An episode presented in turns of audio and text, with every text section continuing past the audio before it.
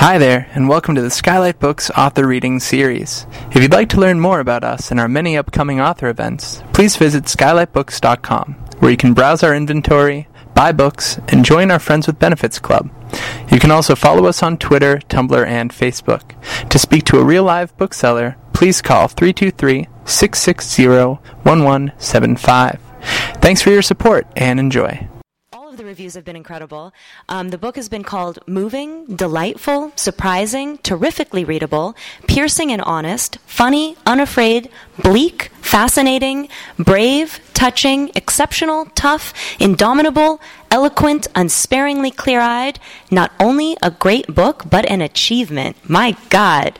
Um, almost makes you jealous, but let's clap instead for the, uh, the one and only. Come on out.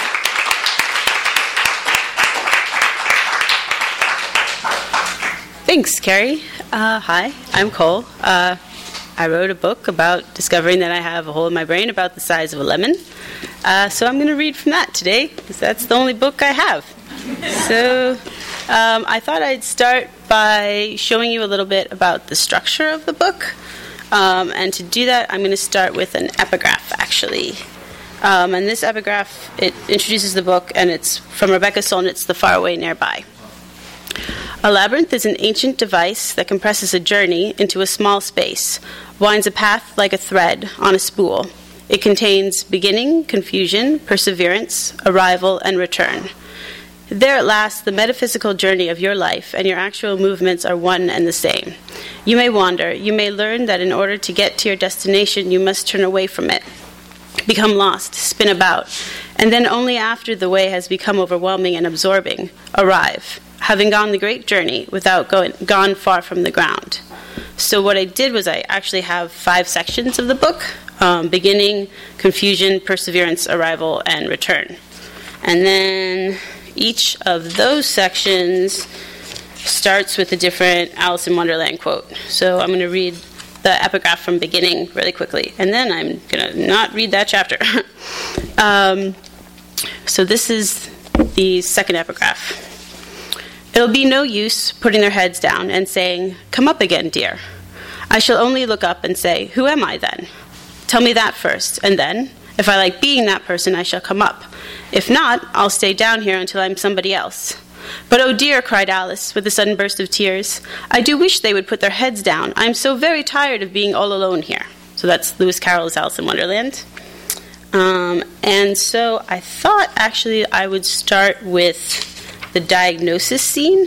Um, that's uh, pretty straightforward. And most of them have dates, not all of them do, but this one does. Uh, it's uh, June seventeenth, two thousand seven, diagnosis. Um, and this is about two months before I started my M F A program at CalArts and uh, wrote this here book. So, diagnosis. I am flanked by my mother and father on the walk out of Doctor Volt's waiting room. He stops us before we get to the exam room, a manila folder under his arm. We're crowded in an awkward cluster in the hall. I have never before felt this precise hybrid of fear and boredom. "Mary," he calls out to the receptionist, "I can't get the M R I to show up on the screen in the exam room. I'll take them to my office instead." I hadn't expected that we would be looking at the M R I images. Because no one called me afterward with the results, I assumed that there were none to speak of. But when you pay for big, expensive tests, it does seem like proper medical etiquette to be shown the results. Doctor Volt takes a few minutes to print out his report and make sure that the computer in his office is running. Then he calls us in from the hallway. He is behind his desk. The computer monitor is turned toward us. There are three chairs for us to sit in. I sit in front of the M R I image on the monitor, to the side of the other two chairs. My mom sits next to me, my dad next to her. I don't understand the image in front of me. It's a black and white splice of a brain, I assume mine, with an inky black spot in the shape of a lopsided heart. I tell myself that this is a spot on the film, which is way too large to actually be. It's something not to worry about, something I don't understand that the doctor will explain away. The image is too starkly obvious for me to process. The simplicity of it, a big black spot on my brain, renders me speechless. We are all staring dumbly at the image on the screen until Doctor Volt begins to speak. "So, this is your brain. And this, he points to a pencil, to, he points with a pencil to the black spot, is a hole. The image comes into focus. It is not debatable. There is a hole, uh, there is a large hole in the picture of the brain. The picture of the brain is a picture of my brain. This is my brain. He is telling me that this is my brain. We are silent. Everyone is waiting for me to speak. A hole. Yes. There's a hole in my brain. Doctor Volt pauses for a moment. Yes. Behind Doctor Volt's desk is a giant window, so clean that you feel as if you're perched in the sky. There's a direct view of the hospital landing pad on the roof of the building below us. During our conversation, a small helicopter has arrived, and tiny doctors and tiny nurses are attending to the figure swaddled in blankets on top of the tiny gurney. I watch them hovering over the mound of blankets, watch them slowly wheel it away. I feel vaguely sad for whoever is down there on that gurney. I have to watch the gurney, the helicopter, the ant doctors, because I have to keep my eyes off the image of my brain. Everyone in this room is so quiet. I want to grab my mother's hand, but I grip the chair's arm instead. It's as if as how I decide to take this news... It's, let's try that sentence again. It's as if how I decide to take this news decides if I'm an adult or still a child. If I grab my mother's hand, I might feel scared. If I feel scared, I might cry. If I cry, I lose. I take a deep breath. As I exhale, a question piles out. My first question is, why am I not dead or retarded? No, that would be the frontal lobe. Doctor Volt seems relieved to have some medical business to attend to. If it had happened here, he points to the image with his pencil again, tapping to the front of the brain, then yes, you would have been dead or retarded. If you'd had a stroke or something, say, but since it happened here, in the parietal lobe, on the side of the brain, you just lost some function. But since you've always been this way, we have to assume that it was developmental, or trauma at birth. How big is it? I ask. I look back at the screen. I see a black shape, a deflating balloon, a stake, a kidney. I don't know how to translate this shape into matter lost. Well, these are your eyeballs. See that? Volt taps his pencil on the image of the eyeballs in the skull. I nod. Okay, so this is one eyeball. Tap, tap, with his pencil. I nod. So how many of these can we fit in there? Volt begins to count. One, two, three, four, five, six, seven, eight, nine, fifteen, twenty. So about twenty eyeballs. Twenty, my dad yells. He's been uncharacteristically quiet until now. Twenty eyeballs, I yell. It feels good to yell. It brings the air back into the room. That's a lot of eyeballs. Doctor Volt looks back at the image on the screen. So it's about the size of a lemon, or say, a small fist, like the fist of a ten-year-old. When I look at my M R I, I see myself, and I see a stranger. I believe that this picture is of my insides, and yet I will never fully believe it. Of course, I can't take my brain out and see that it matches the missing brain matter in the photo.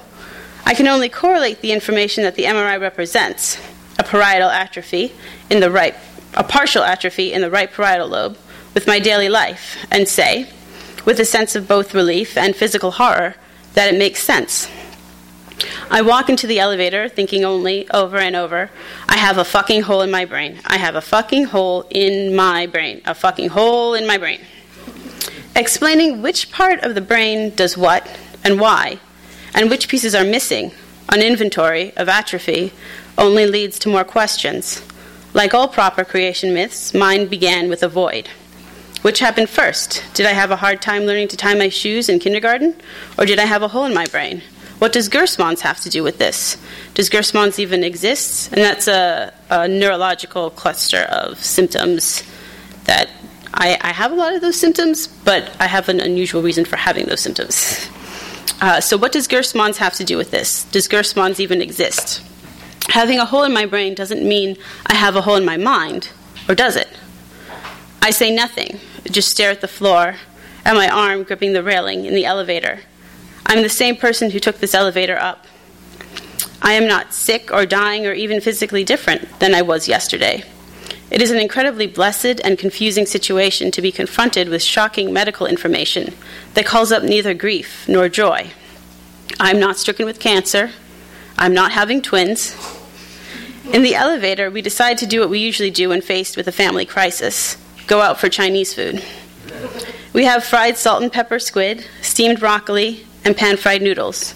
I order a Coke, my only outward sign of distress. My parents say that they feel horrible that they haven't taken me to a neurologist earlier, as a child. As inevitable as this line of thinking is for them, it's equally ridiculous to me. I had only agreed to see Doctor Volt because my mom had asked me to, and saying yes was much easier than saying no. I grew up during the height of the learning disability fad, the early nineteen nineties, when A D D was on the cover of Time magazine, and lunch hour at the middle school brought a buyer's market for prescription Ritalin, often crushed and sniffed with a juice straw cut down to size in the girls' bathroom. Everyone was learning disabled. It's a wonder that administrators didn't just throw up their hands and shut down the public schools to let the kids roam the country with their freshly minted driver's permits, hopped up on prescription speed, and dangerously deficient of any knowledge of basic algebra. Having seen the M R I, my parents and I now have that mildly embarrassed feeling of having misplaced our keys and looked everywhere for them, only to have found them in our pocket. Now that we know, we can't imagine not knowing. We can't go back to before we knew that there was anything to know. And we are incredulous, simply incredulous, that no one thought to look for the whole before. We want to write notes to school psychologists, wring the necks of absent-minded elementary school teachers, mop the floor with the well-intended. There is no more simple and blunt an explanation than a hole in the brain, but no one thought to look. So that's the diagnosis section. Uh, and now I'm going to read actually um, a short, slightly more abstract section. Um, there are a few of these in the book. Um, and this, because they're more abstract, they don't have a date. It's just these dots. Okay. What do you do when the crisp lines you've charted throughout your life to map your sense of self? These skills go in the box marked strength. These, in the one marked weakness, begin to weep. The mess you're left with, this new alien cartography, could never lead you anywhere. You're lost. Where the hell am I? This is where I live. I can't hold a visual in my head of a map where we are or where we're going. I don't know left from right, and I'm not sure how far or fast the cars will be coming toward us as we prepare to cross the street. Come on, let me show you around. The first stop on our tour is the First National Bank of Memory, where I work as a teller. I wear a teller's uniform, a navy blue blazer with a name tag. I wear a silk scarf around my neck, a string of fake pearls, a stiff skirt to match the blazer, stockings, and block heels. I know this place. I rob it daily. I rob the same bank over and over. I wear a black turtleneck and a matching beret, and I carry a giant fuck-off gun, like Patty Hearst. I stick the butt of the gun in my terrified bank teller face and scream, "Everyone down on the floor!" But there's just me. So I get down on the floor. By writing down my memories, I commit identity fraud on myself. This is how I will build my new identity, by pillaging my memory. When I was in first grade, my teacher, Missus Bowser, took me to the teacher's lounge with a page I had written. She held my paper up in front of our reflections in the full-length mirror. I had written everything backward again. Missus Bowser pointed this out gently, as if I had performed a magic trick. All of my writing is mirror writing, reflecting my backward world forward through language. The word perception is rooted in the Latin for to possess, to grab hold of and own something by the act of seeing. It's as if your eyes were lasers, cutting territor- territorial marks into absolutely everything that you approach. I own you, curtains. I own you, oak tree, squirrel, stop sign. This explains why I keep dropping my keys, why I spill water glasses at restaurants. I grab onto the physical world, only to ultimately fumble the play. I got it, I got it, I got it. Uh-oh, I don't got it. Um, so I thought... because I know there are a lot of CalArts people here tonight, that I would read the final section that I'm going to read today is about teaching at CalArts um, in September two thousand eight. Valencia, California. As part of the program, I'm a teaching assistant for an introduction to writing course. Half of the M F A students are placed in charge of their own classrooms in support of a series of lectures given by a professor. The other half shadow different professors in their classrooms. Learning to teach is the main reason I wanted to get my M F A, so I'm ecstatic and terrified to be one of the M F A students with my own classroom. All of my life, following the leader had been part of my biological imperative. In addition to navigating physical geography by playing a covert game of follow the leader, I have always watched and taken cues from my teachers and professors. The women who are my college professors were my guides on how a woman can be smart and funny and curious about the world and be completely unapologetically herself. Now, for the first time in my life, I'm expected to lead. My introduction to writing students are surly from the start, though I don't blame them for their lack of enthusiasm for five-paragraph essay structure. Every Tuesday, the professor for this undergraduate course lectures on a different period of avant-garde art history, beginning with the futurists and ending with the conceptual artists of the late twentieth century. Every Wednesday, I meet with a cluster of students for ninety minutes to go over the lecture and to assign writing assignments concerning each period. In addition to leading conversation and exercises in relation to the lecture sessions, I go over how to structure an essay, cite sources, and write a bibliography.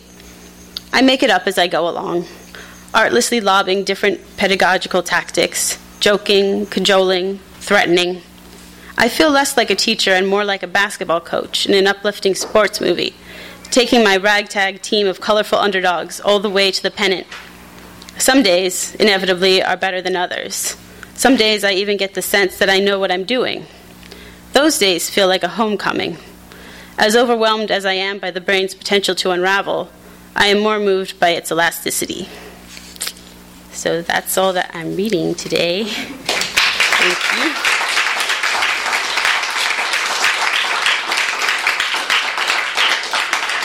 Uh, I hear we're doing a Q and A.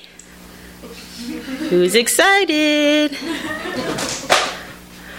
Yes? Um, so of all these whole memoirs, mm-hmm. are any of them, um, do any of them you recognize or have been inspired by or any that you have read or enjoyed? Or...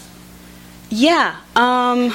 The Memory Palace by, uh, I think I'm going to mess up her name, but I'm sure uh, somebody on staff will correct me, uh, Marie Bartok, I think. I think I messed up her first name.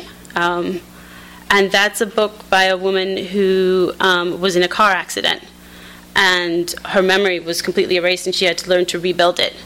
Um, so that was a book that I was inspired by.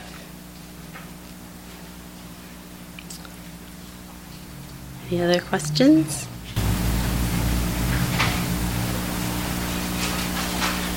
I was curious, um, is it hard for you to um, decide to write personally about yourself? Yeah, I I think for a long time, like, um, people who are in workshop with me at CalArts will remember, like, I didn't talk about what I was writing. I just brought in pieces, um, and I didn't know for sure how far I was going to take it as I was writing it, and I was writing it day to day. Um, so... It was sort of like I could keep putting off the decision and putting off the decision until I had an agent, and then it was like, oh, I guess I have put off that decision as long as I can. And so here we are. So yeah, uh, I sort of tricked myself into thinking that I wasn't doing it until I was.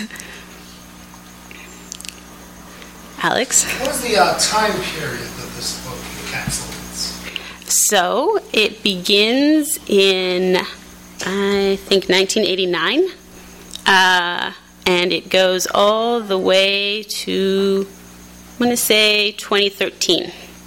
So uh, when I had a hard time learning how to tie my shoes in kindergarten, uh, all the way up to moving to Santa Barbara and my current position at, at U C Santa Barbara. Uh, yes? Did, how did um, your diagnosis affect your writing? Did you find that you wrote differently or you... were concerned about other subjects? Or? Um, well, I definitely have an interest in neurology that I didn't have before. So self-interest in neurology. Um, I've been told that my writing is more imagistic, than other writers because of the right parietal thing.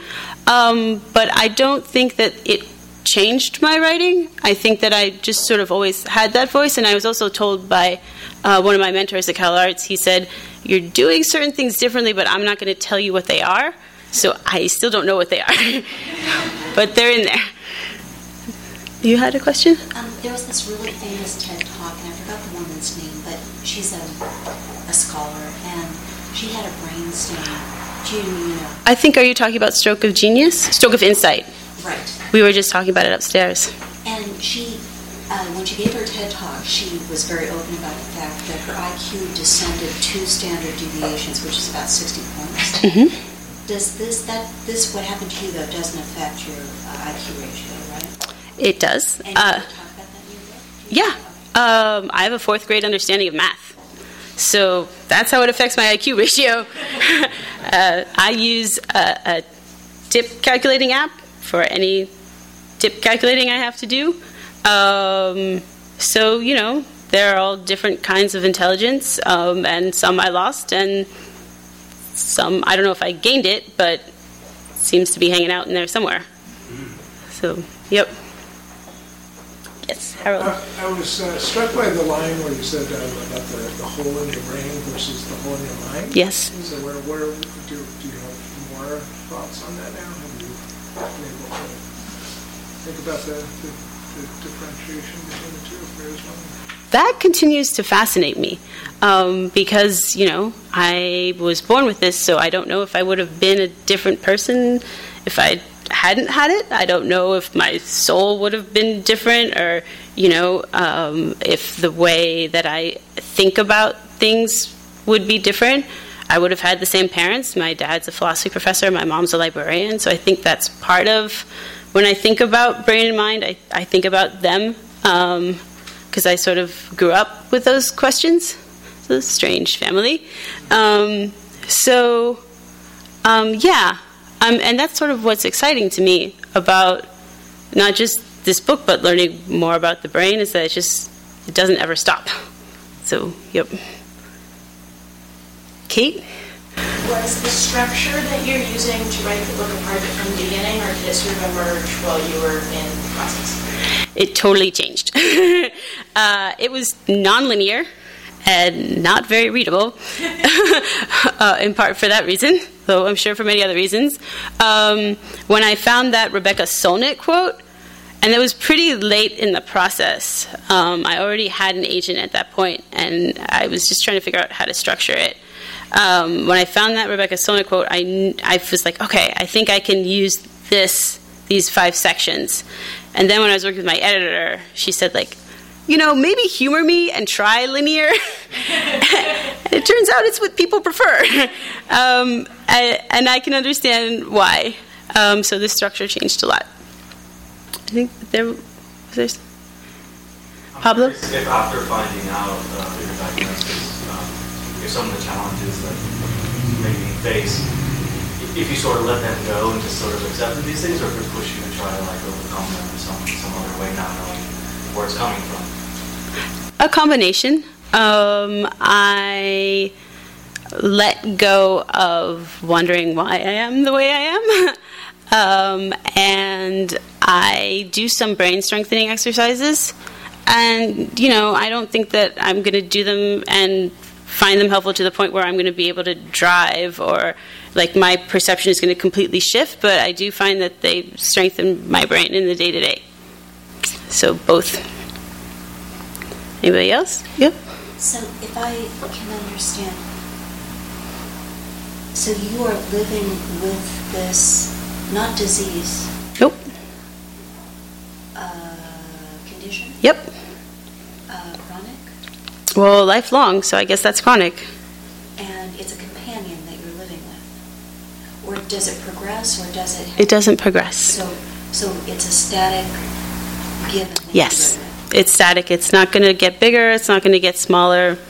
And you were born with it? Yes, I was born so. with as far as we know. I mean, it's hard to tell for sure. So your perceptions have not changed? No.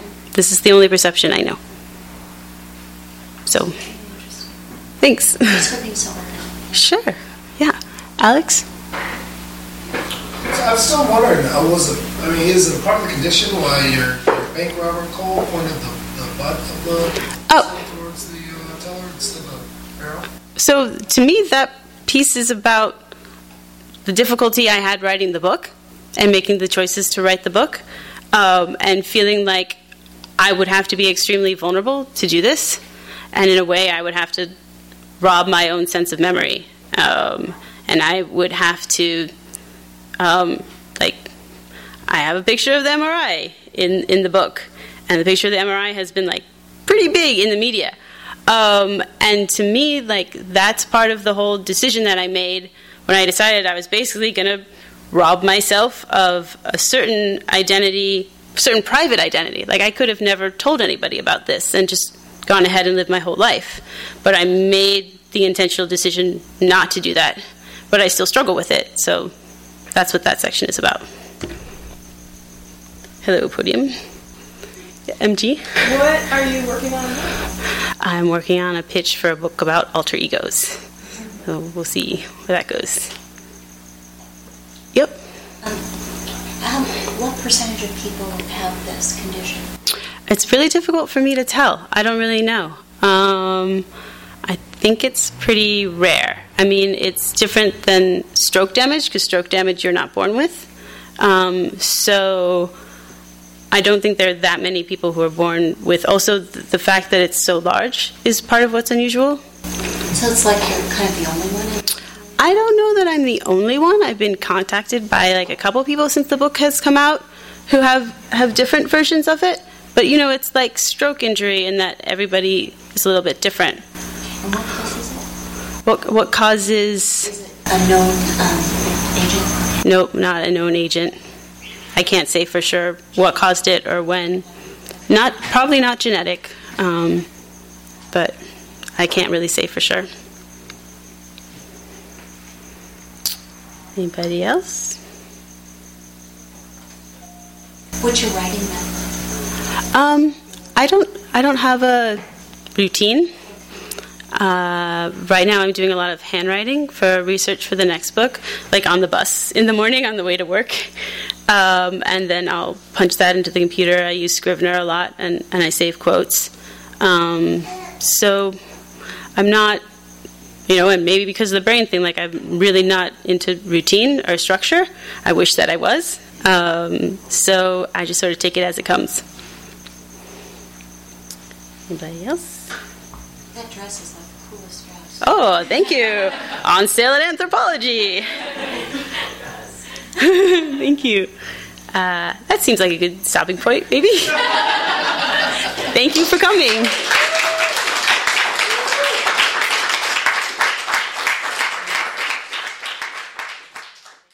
You've been listening to the Skylight Books author reading series. Don't forget that you can listen to this and all of our other great podcasts at skylight books dot com. Thanks again for stopping by, and we hope to see you soon.